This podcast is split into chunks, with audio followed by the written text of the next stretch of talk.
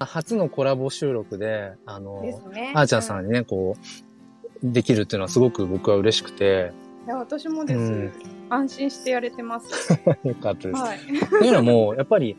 結構そのスタンド FM を始めて、はいはい。あの、最初の方だったんですよね。そうであすの、ね。一緒にライブ配信にこう、遊びに行かせていただくとかっていうのも、多分あんまりまだまだやったことない中で、うんうん。なんとなく流行らて。せていただいて、で、うんうん。あの、まずなんか最初に、なんかすごく、そのあーちゃんさんの声がすごい好きだなと思ったんです。えー、嬉しい。で、なんとなく居心地がいいからそのまま聞いていて、はああ、そうそう、そうやって言ってくださいましたもんね、あの時。い、あの、思ったことね、その場で、よくも悪くももう言っちゃうんですよね。あ、なんわかかります、わかります。うん私もそんな感じです。そう。で、なんか、もうそう、やっぱりなんか、この HSP キスとかね、そういう話にも多分繋がると思うんですけど、うんなんかうんうん音に敏感だったりやっぱするのか、うんうん、なんかううその、 なんか、やっぱライブ配信いろいろこう覗いたりとかしても、うんあまあちょっと失礼のない範囲でなんか言うと、うんうんやっぱり最初のなんか3秒ぐらいで、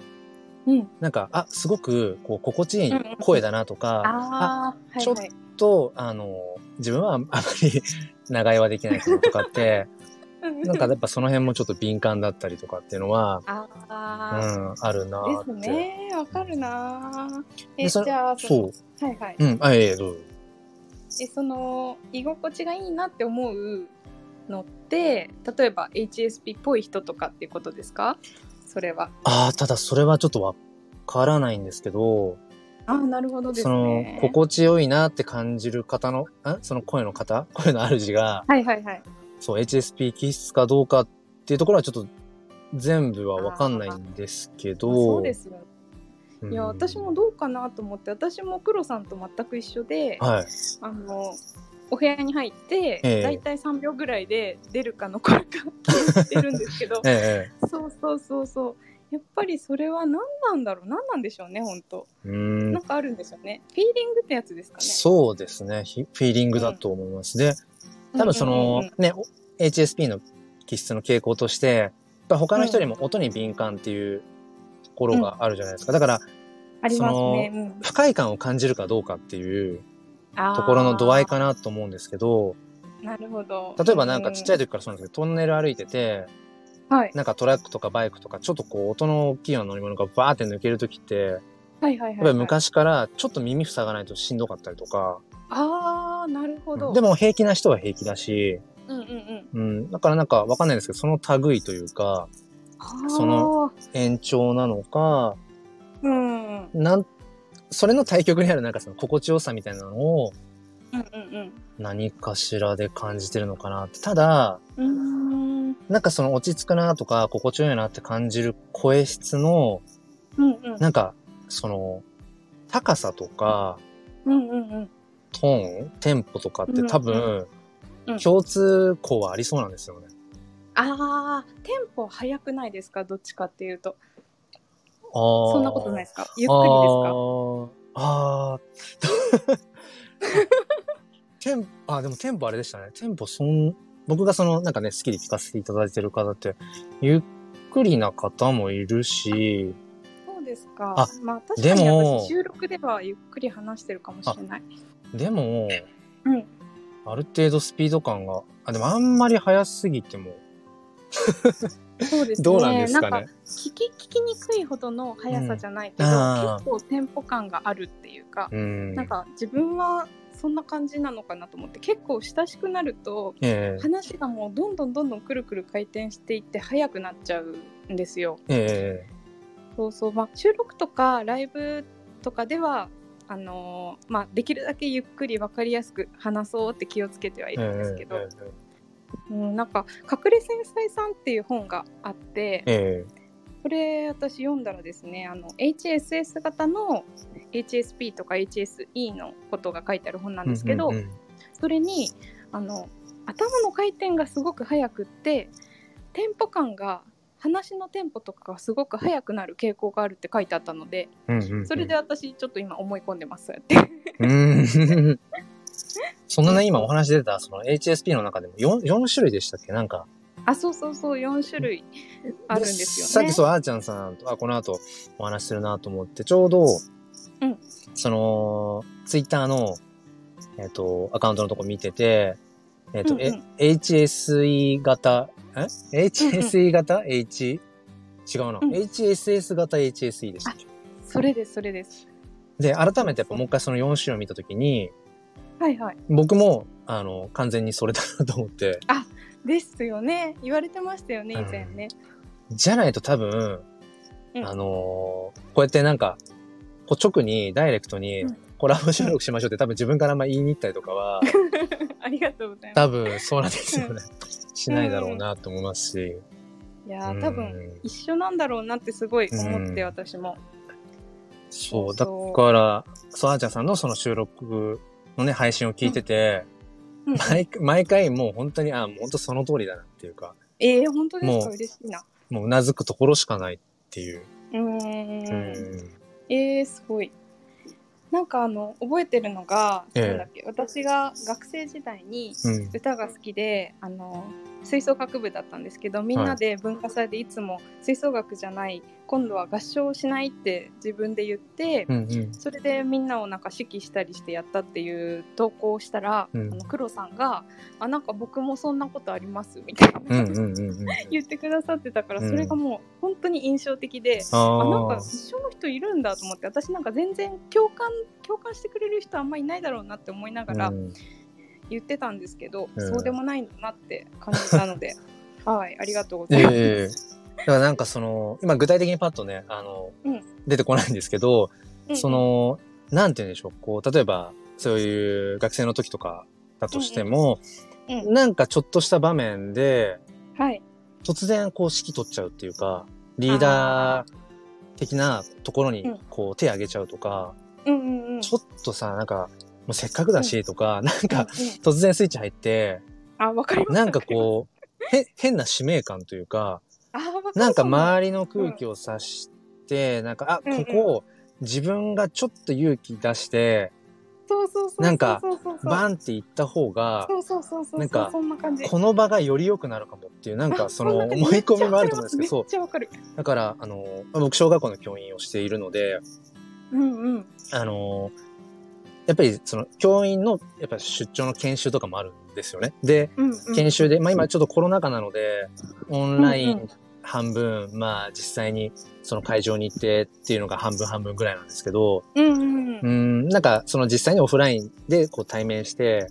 会ううん研修がこの前もやっぱあって、で、まあ講師の方がお話をされてて、じゃあ何かこう質問ある方いますかとかなんかこう普段、あの、こういう場面の時どんなことをされてますかとかっていうそういう場面がやっぱあったりしおて、ーで、やっぱり先生といえどやっぱいろんな方がいるから、そうですよね大抵手上がんないんですよね。やっぱりそういう時って。ああなるほどでもその、そういう時に、なんて言うんでしょう。やれるこれまでもそうだったし、うんそういうふうにしてきたし、ここは自分が上げなきゃいけないんじゃないかっていう、なんか、はいはいはいはいはいはいで、これ上げて言ったらきっと、ここの場がちょっと一本前進するかなとか、すすごいなんかおこがましいんですけど、なんかね、そんなことをなんか思っちゃって、でも、心臓ドキドキしてるんです。あーわかる で、もうなんか瞬間的にイメトレしてて、あ、こういうふうに言って、こうして、こういうふうに、あの、話をあ面白いですねまとめようみたいなことを、うんもう瞬間的にこう、なんていうんですか、あの、イメトレしてる自分がいあすごいて、うんうんだもう言うぜ、もう手挙げる前提なんですよね、そういう時とかって。ではいはいはいはいでそういう時に、たまにやっぱり先越される時とかはあって、 そう、先越されてイ手ベンをト、レ中 にそうなんですよ。でも、大体そういうなんか研修の時って、セカンドチャンスがあるので、あーはいうん、次はじゃあ、絶対次のなんかそういう局面で絶対手挙げようとかっていうふうに決めといて、うわーなるほどそうなんですよ。だからそういう時に変に、なんうんかうん責任感というか、誰もそんな責任感とか、うんあうんうんうの、ん背負わせてないんだけど、勝手にその場の空気,、あー空気を背負っちゃうっていうか、そうですねやっぱ空気が読めるっていうか、感じてるっていうか、うんあ今今私これならできるなっていう、うん自分自分これなここならできるなっていう、うんうんうんところを実行しようって頑張るってういうか、んうんうんそんな感じですかね。うん。なんか私ですねこうれん私だけかもしれないけど、その自信がないことだったらできないんですよ本当に。なんああ。か自分が歌歌だったらとかなんかあそれそこまでだったらなんか手伝えるかなみたいな、うんうんうんうんなんかそういう時になんかびっくりするぐらい勇気が出たりとか、うんうんうんなんかこう瞬発力っていうかうん行動力っていうかそれが多分衝動性だと思うんですけど、え HSS 型のうんなんかそういうので勇気が湧いてくるけどそれはもうずっとそうではなくってとか、でその HSP だから疲れやすいとか傷つきやすいとかいろいろあるからこうなんて言うんですかね体調も整えながらやらないといけないから、まあ、なんか忙しい感じですよね、うんうんうんうん人生が。うん わかります。確かになんかその自信がないところでは、うんうんうん確かに出ないですね。だから多分、うんあのー、疲れてる時とか下手こえて、傷つきたくないっていうのが多分あるし、で、傷つきやすいのはあーそれはあり分かってるし、ますよねでも なんか、あ、ここちょっと自分の分野かも、自分の領域かもって思った時に、うん、はいはいはいだからどっかでやっぱその、承認されたいというか、だかあらーその、目立ちたいみたいなところも多分、もともとあっあるかもしれないですて、ね。その、人前に立つとかっていうことが、すごい緊張するんだけど、うんうんうん、うんうんでもやっぱり人前で何かこう注目されることがやっぱ昔からちっちゃい時から好きだったなって今も。うん楽しいでよ。すよね。そうなんですよねその。楽しいなって思います、本当に。だから、できたら。 そうそう。から、えっ、と、いいくつだあの、多分 5, 5歳ぐらいからずっとピアノをやってたんです、クラシックピアノを。あ、すごい。はい、で、えっ、と、まあ、おばがピアノの、まあ、先生をされしてたので、うんうん、まあ、最初はなんかもうえー惰性で始めて、でも、やっぱり小学校の高学年ぐらいになってくると、その、例えば合奏発表会とか、合唱発表会とかで、そのはい伴奏枠がね、やっぱりだんだんこう、キラキラして見えてきたりとかして、はいはいはい、はいはいうんで、結構そういうところとか手挙げてややってきてたんです。あうん、でー、なるほど、なるほど、なるほど。中学とかでもなんかやっぱりやったりとかして、で、その時にうんうん、なんかすごい自意識過剰ですけど、なんはいか、はい、やっぱりその、まあ今でこそどうだろう。なんか当時は、やっぱり、なんか男子がピアノを弾いてるっていうだけで、うん、いなんかすごいこう、え、やすごいっすごいですてよ。なんかこう見られるやっぱりうん、空気があったいし、やなんか男子がピアノ弾いてるすごいって感じですよね。 で、正直やっぱり、モテたいじゃないですか。 なんか、と特にね、学、あのそうですね、小学生の時も中学生の時も学生時代って、うんやっぱり、モテたい、ちやほやされたいっていうのがやっぱあって、うん、で、時にやっぱり、こう、合唱発表会とかね、 その、合奏発表会とかで、こう、あの、伴伴奏でね、こうピアノとか、そしたらえ、弾くのみたいな雰囲気とか、うん、うん、あ、今絶対、あの、視線来てるよねとか、 なんか、それが結構やっぱり、なんて言うんでしょう。なんかすごく、あの、なんか自己実現っていうか、うん、なん、か自分の存在意義っていうか、うんうん、あとは、なんかこう自分がね、普段そうやって、やっぱり練習したいとかっていうのももちろんあるし、努力してとか、そうですよね。なんかそう努い力してうのがね、なんかこう認めてもらえたって、きうんううんうんん、なんかその感じが多分すごく心地良いというか、まあ快感っちゃ快感だったのかもしれないですけど、あうーん、それもそうだね HSE みたいな感じなんですかね。でしょうね。でもめちゃめちゃ緊張するん天です。才。すごい緊張するから天才、ですね。ペダル踏んでる足とかも、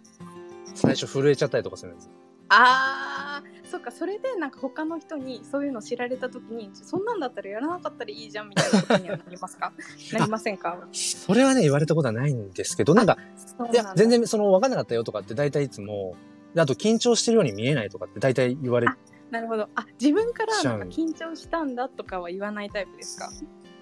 ああー、うんあ、でも言っちゃいますね。あの、嘘が言えないっていうか、そうそうそうそう。思ったことをが100だったら100言っちゃう人で、だからたまに、あの、いや、全部ね、あの、言わない方がいいこともあるんだよとかって結構言われがちなんですけど、 はいはい。そうなんですよね。だから大体そういう、すごい緊張して足が震えたとかってそういう話はするんですけど、うんまあ大抵全然それは気づかなかったとかって。なんか、うんいや、まさかそんなわけないでしょって言われるパターンですかそうですいやいやそういうそんなそういうパターン全然緊張してなかったじゃんみたいな。何言ってんのってそういうパターンですそれね。もあるある私もめっちゃありますだからなんか、そつなくこなしてるように見られちゃう。そう見られてますよね、でも実際震えたり、なんか緊張したり、なんか傷ついてたりとか そうしてるんですよねそうなんで、些細なちょっとミスとかね、例えばそういう、例えばじゃあうんそのピアノの伴奏の話だったら、ちょっと些細なところでちょっと間違えたこととかをすごい引きずってたりだとか、ああー私もめっちゃそれあります人前で発表したりしてうーんなんかどうしてもあそこでもうちょっとこうできてたらよかったのにとか言って引きずったりとかそうなんですよね。しますねそっかそうそう。だから、やっぱ似てるなうん似てますよね。うんうん。そう、だからなんか、そういうのがあったので、うんうんえっ、と、25になるくらいまでは、うんうんずっとそのバンド音楽の方で、こう、ええうん、行きたいなってずっと思ってたので、ええ私もバンドしてましたあ、よ本当ですかはい すごい共通点だらけですね。ああうえんじゃあそれはまああのーピアノっていうかキーボードであーえーっと、スピアノはず歌っうと結局、20、そうですね、20代後半ぐらいまで続けて、結局まあまあやめたんですけど、それまではず,、へーず ずっとだから、なんだろう、仕事を始めてからも、なんか毎週、うんうんそのおばの家に通ってとかって、で、その、はいはいおおばが開いてるピアノ教室の、その発表会、はいコンサートにも毎年ずっと、だから20、20何年間かな、ずっと続けてはいたんですけど、ごいもういいかなっていうタイミングがあったので、うんうんうん、そこでやめたんですけど、それとは別で、中、中学になった時から、うんうんまあギターとか歌を始めて、おそおうそう。だからそれがあったので、バンドの方はどっちかというと、そうですね。あピアノで、あの、やったような時期も後半ありますけど、どっちかというとずっとギターとか歌とかをずっとやってて、で、それで、なんかやっぱりそれをなりわいにして、あの、そのさっきのね、め目立つとかそういう話につながるんですけど、やっぱりなんかそういう世界にちょっとやっぱ憧れたというか、あーわかうるん、へえでもね、あの、今こうして教師をやってるっていうわけなの で、あの、そうそう、結局、あ、これはちょっと憧れてたけど、うんうんうんなんか自分の、自分にしかできない生き方ではないかもっていうのを思った瞬間があって、うんうんうんそれが25のちょうど年だったんですけど、うんうんうんううんんで、そこから、あの、小学校の教員免許はもう取っといたので、大学を出て、そうなんですねなんかだからちょっとね、打算的なところも、 計算的なところもあうんうんうんったんですけど、うんいやそういいと思いますへえラージャンさんはそのバンドをやられてたのはいつ頃だったんですかいつぐらいあからーやられて私たあんですのバンドは、うんえっと、大学の時から始めたんですけど、えええその後あのあでも中学校の時から、うんあの合唱やったり高校で吹奏楽やったりしてずっと音楽がなんかえなぜか好きで、うんバンドもしてうんそんな感じです。あじゃあなんか、あの、例えばそのバンドで、うんあの、なんだろう、こう、生計を立てていけるように、こう、なんかそれを仕事にとかっていうよりも、あなんか好きの延長で。いやなんか実はその私もちょっと歌で歌でちょっと仕事してみたいっていうのがあったので、うんえっと、大学卒業してからあの教会で歌うバイトをしてました。ええそうそうそれで満足させてました自分を。ああ、な満ん足かこれさせでて。一応一応プロだぞみたいな感じで。ああ。そうそうそその今なんか出てきたね、うんその自分を満足させてたってすごい大事な気がして、う。あそうですか。なんかその、ううその感覚、今あんまり多分意識されずに言ったかもしれないですけど、はいはい。うん、なんか、その、要はなんかね、自分がどう感じるかが全てじゃないですか、この、そうですね。ちょっとなんかあの、心的な話になっちゃいますけど、うん、あうんうのん人人生とはとか、なんかそんな話になっちゃいますけど、うんうんね、結局なんか自分が最終的に幸せと感じれば、あのーうんうんうそれが幸せっていうような話うんうんじゃないけれど、で、多分 HSP とかも、そこら辺はね、無関係じゃないと思うんですけど、うんうんうん、だから、なんか、自分がどういうタイプというか、要はなんうかんうん、外からの刺激、あらゆる刺激に対して、情報に対して、はなんはかい自分がどう反応する人なのかっていうことを、うんうんなんか自分が、なんか分かってあげてることが多分まず大事で、ああそうですよね。で、うんその、自分をやっぱり変えようってなかなか難しいし、もちろんそのね、なんか、うん人を変えるのは難か無理だから、自分からまず変わろうとかっていうことはよくあるけど、うんうんうでもなんか根本的になんか自分を否定して、うん、ううなんか、行くってやっぱしんどいし、うんうんうんだったらなんか自分を変えるっていうよりもなんか自分との付き合い方を変えていくっ。ていうのかな。なんか、うんうんうんなんかその感覚を今すごく、あの、パッと思ったんですけど、あーちゃんさんがね、その、教会で歌うことで、なんかうん自自分を満足させてたっていう、なん かそうんうの、んうん。言い回しが。だから本当は、あありあがとうございます。のー自分、自己実現したい、思い描いてた、そのうん、場所、もう本当物理的にその場所っていうのが教会とかじゃなかったかもしれないんだけど、うんううんん、でも、なんか本質的な部分では、これうんで満足できるはずでしょ、自分っていう、なんか、うんうん、でもそれってすごい大事だなって。うん、そうですねだから全然その歌手になれないかったからとか言って、後悔とかも本当一切してなくて、うん、うんなんか私やれるところまでやれたからもう本当満足なんですよ、うんうんうん。この感じ今はあれですか、そういう歌う、なんか場とかはい歌う機会みたいなのは日常的にあるんですかそうですね今私仕事をしてないんですけどんボランティアで、あの老人ホームに歌いに行ったりとかはしてます、うんうんはいそうそうそうボランティアで、うんおじいちゃんとおばあちゃんの前でえ童謡を歌うみたいえなえそうそう知り合いのなんか知り合いに頼まれてとかなんですよえ全然、うんなんかうんうん知り合いになんか歌童謡とか歌えるみたいなあーうん歌えるよみたいな感じで行くだけで、本当に全然大したことないんですけど、うん、そうそうそれはしてますねなんか例えばそこで、はいあのいわゆる報酬じゃないけどはいはい例えばねそこでお金が発生して歌ってたとしたらはい、またちょっとなんか感じるものって違ったりするんでしょうね。めっちゃわかりますそれ、うんそれめっちゃわかるんですけどそのやっぱりあのーなんだろうえっと教会で歌ってた時は、うんあの一応歌でお金もらってるっていうのすごい責任感があってお酒とか一切飲まなかったんですよね。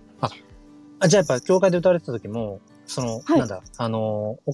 ほあなんだ報酬じゃないけど報酬ありましたありましたあ。発生してたんですね結。構結構いい感じでしたあよ。本当です かクロさんもできますよ。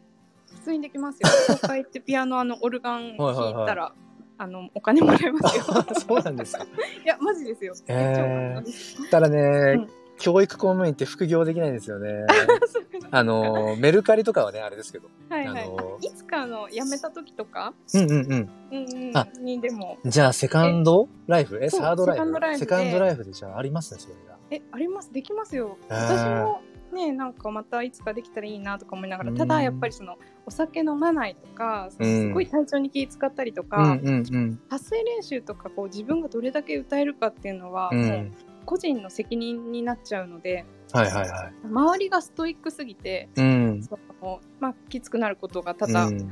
あったのうで、んそうですね それはあるけどでもやっぱそれがお金もらうってことかなって思いうんうます、んうん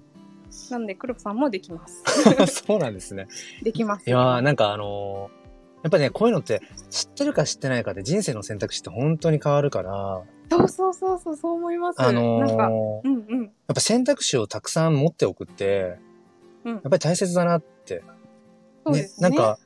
なんでちょっと今例えがパッと思いつかないんですけど、なのにね、はいよくね、例えたがれっていうこのね、あの、この変な修正があって、いやいやいやそうなんですよ例えができるのがすごいいやいやいやあの、だから、なんだろう、こう、ちょっと、えーはい、思いつきました。えっ、と、例えばジャム、はいパンに塗るジャムで、はいえっ、と、いちごジャムしか知らなくて、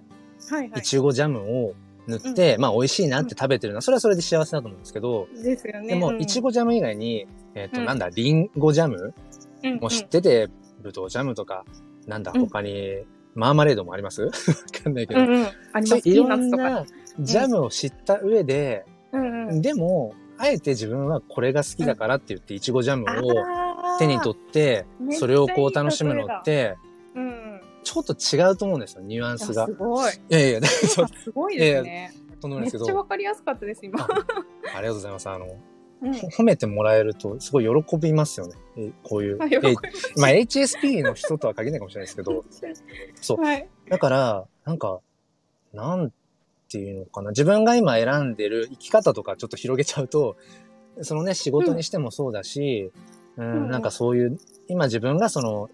生き生きてるこの生き方っていうのは、なんかこう、もうこれしかなくて仕方なくじゃなくて、なんかこう、いくつか選択肢ある中で、うんあえあえて自分は今この生き方を選んでるんだって思えた方が、うんうんうんなんか、やっぱり自分のね、生き方に自信も持てる気がするし、そうですよね。だからね、選択肢って本当に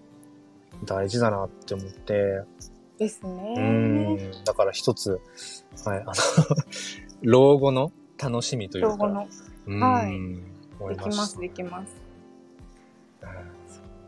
でもなんかそう、本当ににそのね、お金を、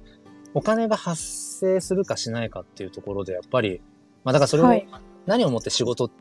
て定義するかっていう話はまたちょっと別になっちゃうんですけど、うんね、なんかその自分がしたことによって、それのうん対価としてお金が発生するのかしないのかで、うんうんなんかね、こう、こっちの感じ方も多分変わってくるなと思うし、あーねね、いいか悪いかはわかんないですけど、それが。あなんかいい面と悪い面どっちもある気がしてて、うんうんそうん、のうん。悪い面って言ったらやっぱりストイックに多分結構なんだろう HSE がそうなのか HSS がそうなのかわかんないけど、結構なんか責任感持ってストイックにやりたいって私はよく思うんですよね。うんうんでなんかそういうのがそのお金が発生した時により思っちゃうので。うんうんそこがこう自分にとっては結構そのなんだろうバランス取っていかないとうんきつくなりすぎないように、その楽しめるのはどこかっていうのをそのラインを分かりながらやうんるうんうんうんっていうことを頑張らないといけないのが、まあうん、悪いところなのか、まあ、それもなんかいいところのような気もするんですけどね。うんうんうんでなんかいいところがその歌ったりしてお金をもらえるっていう自分ってすごくないっていう自信になってくるっていうか。うんうんうんうん、なんかその歌が、まあ、下手でも何でもとにかく歌って頑張ってそれでお金もらってるっていうのがただただ自信につながっていくっていうのはすごいあの素敵なことというかうんいいことかなとは思いました。うん。すごいわかる気がします、それ。うんううんん。で、なんかね、本当に今その話が、うんなんかどっかでその自分が、まあ、バンド、音楽っていうもので、うんこうそれを仕事になりわいにしてっていうことを、まあ諦めた、未だに多分一つ、まあそれが言い訳なのか、うん自分をね、その選択をした自分を、なんかその、正当化するためなのかはわかんないんですけど、うんその、あ、この道じゃないなって思った時の一つの理由として、うんうん結局なんか、ちょっとかプ、プロの道みたいな形を突っ込んだんですけど、最後。でもあその時に本当で、すかすごあいの、やっぱり、要はビジネスとして成り立たせていかなければいけないから、うん自分がただただやりたい、要は音楽の、まあうん方向性とかジャンルうんうんとかだけじゃなくて、うんこういうものもやらなきゃいけないっていうか、あー結局マネタイズをしていくためにある程度その需要は今こういう需要があるからとか、うんうんうんなんかそういうやっぱり話がだんだん出てきて、あーその時ですよにね、ある時に、うんで、その時はキーボード、ピアノとして、はいまあ一応ポジションとしてはいたんですけど、はいある時にね、あの、手が、こう膝に置いといた手が、はい鍵盤にね、上がらなくなったんです。 あの、なんでもう弾け、そのなんかね、弾けなくなっちゃったんです、ピアノが。あの、えなんか要はそのスト時レスとかですか確か、ななんかもっとこう、いや、そうじゃなくて、もっと違う、こういうニュアンスでみたいなことを、なんていうんですか、その、いわゆる、そなんかプロデューサー的な、そういう立場の方に、なんかそんなような話をされた時に、うんもうなんか何も降りてこなくなっちゃって、うんもう何も浮かばなくて、うんあ、ごめんなさい、ちょっと弾けないですってなって、うんうんで、その時に、あ、うん自分は多分その、ずーっとそのバンドをやっていく中で、うんうんただただ楽しくて、自分がこう演奏してて奏でてて、心地いいなって感じる音に包まれてたかっただけなんだなってことが分かあって、で、ーそこに至るまでに結構、その仲良くやってたバンドをうん捨てて、うんうんうんよりなんかその仲いいとか抜きにして、うんうんより目指してるゴールに近いバンドにこう、はあ自分だけ行っちゃったりとか、なんかあー結構やっぱりそういうのを最後のしてしたんですけど、うんあ、違うと思って、自分はやっぱり、うんうんそもそも気が合うあのメンバーと、このメンバーと、そのうん、音楽を奏でたかっただけなんだなってことにその時気づいて、おーうん、で、その当時組んでた人たちには、うんうんあーごめん、ちょっともう自分は無理だわって、なんかちょっと気づいちゃったんだっていう話をして、うんうんうんあのー、まあ抜けて、うんうんうんっていう経緯があって、で、そこに今のね、そのお金が発生するっていうあれじゃないけど、うん何がこう、まず目的にあるかっていうところが多分、ね、自分の中で、あのー、食べていくためにはやっぱりお金にならなきゃいけない。じゃあそれにはビジネスとして成立しなきゃいけない。じゃあ自分が好き勝手やってる音楽でそのまま受け入れられればいいけど、うんやっぱり、なんだ、売り出していく側としては、やっぱりそこにお金になるっていう、やっぱり目的があって、でそっちに自分が寄せていけな、いかなきゃいけないっていうことが、り自分の音楽との付き合い方じゃないなっていう。あうーん。だから、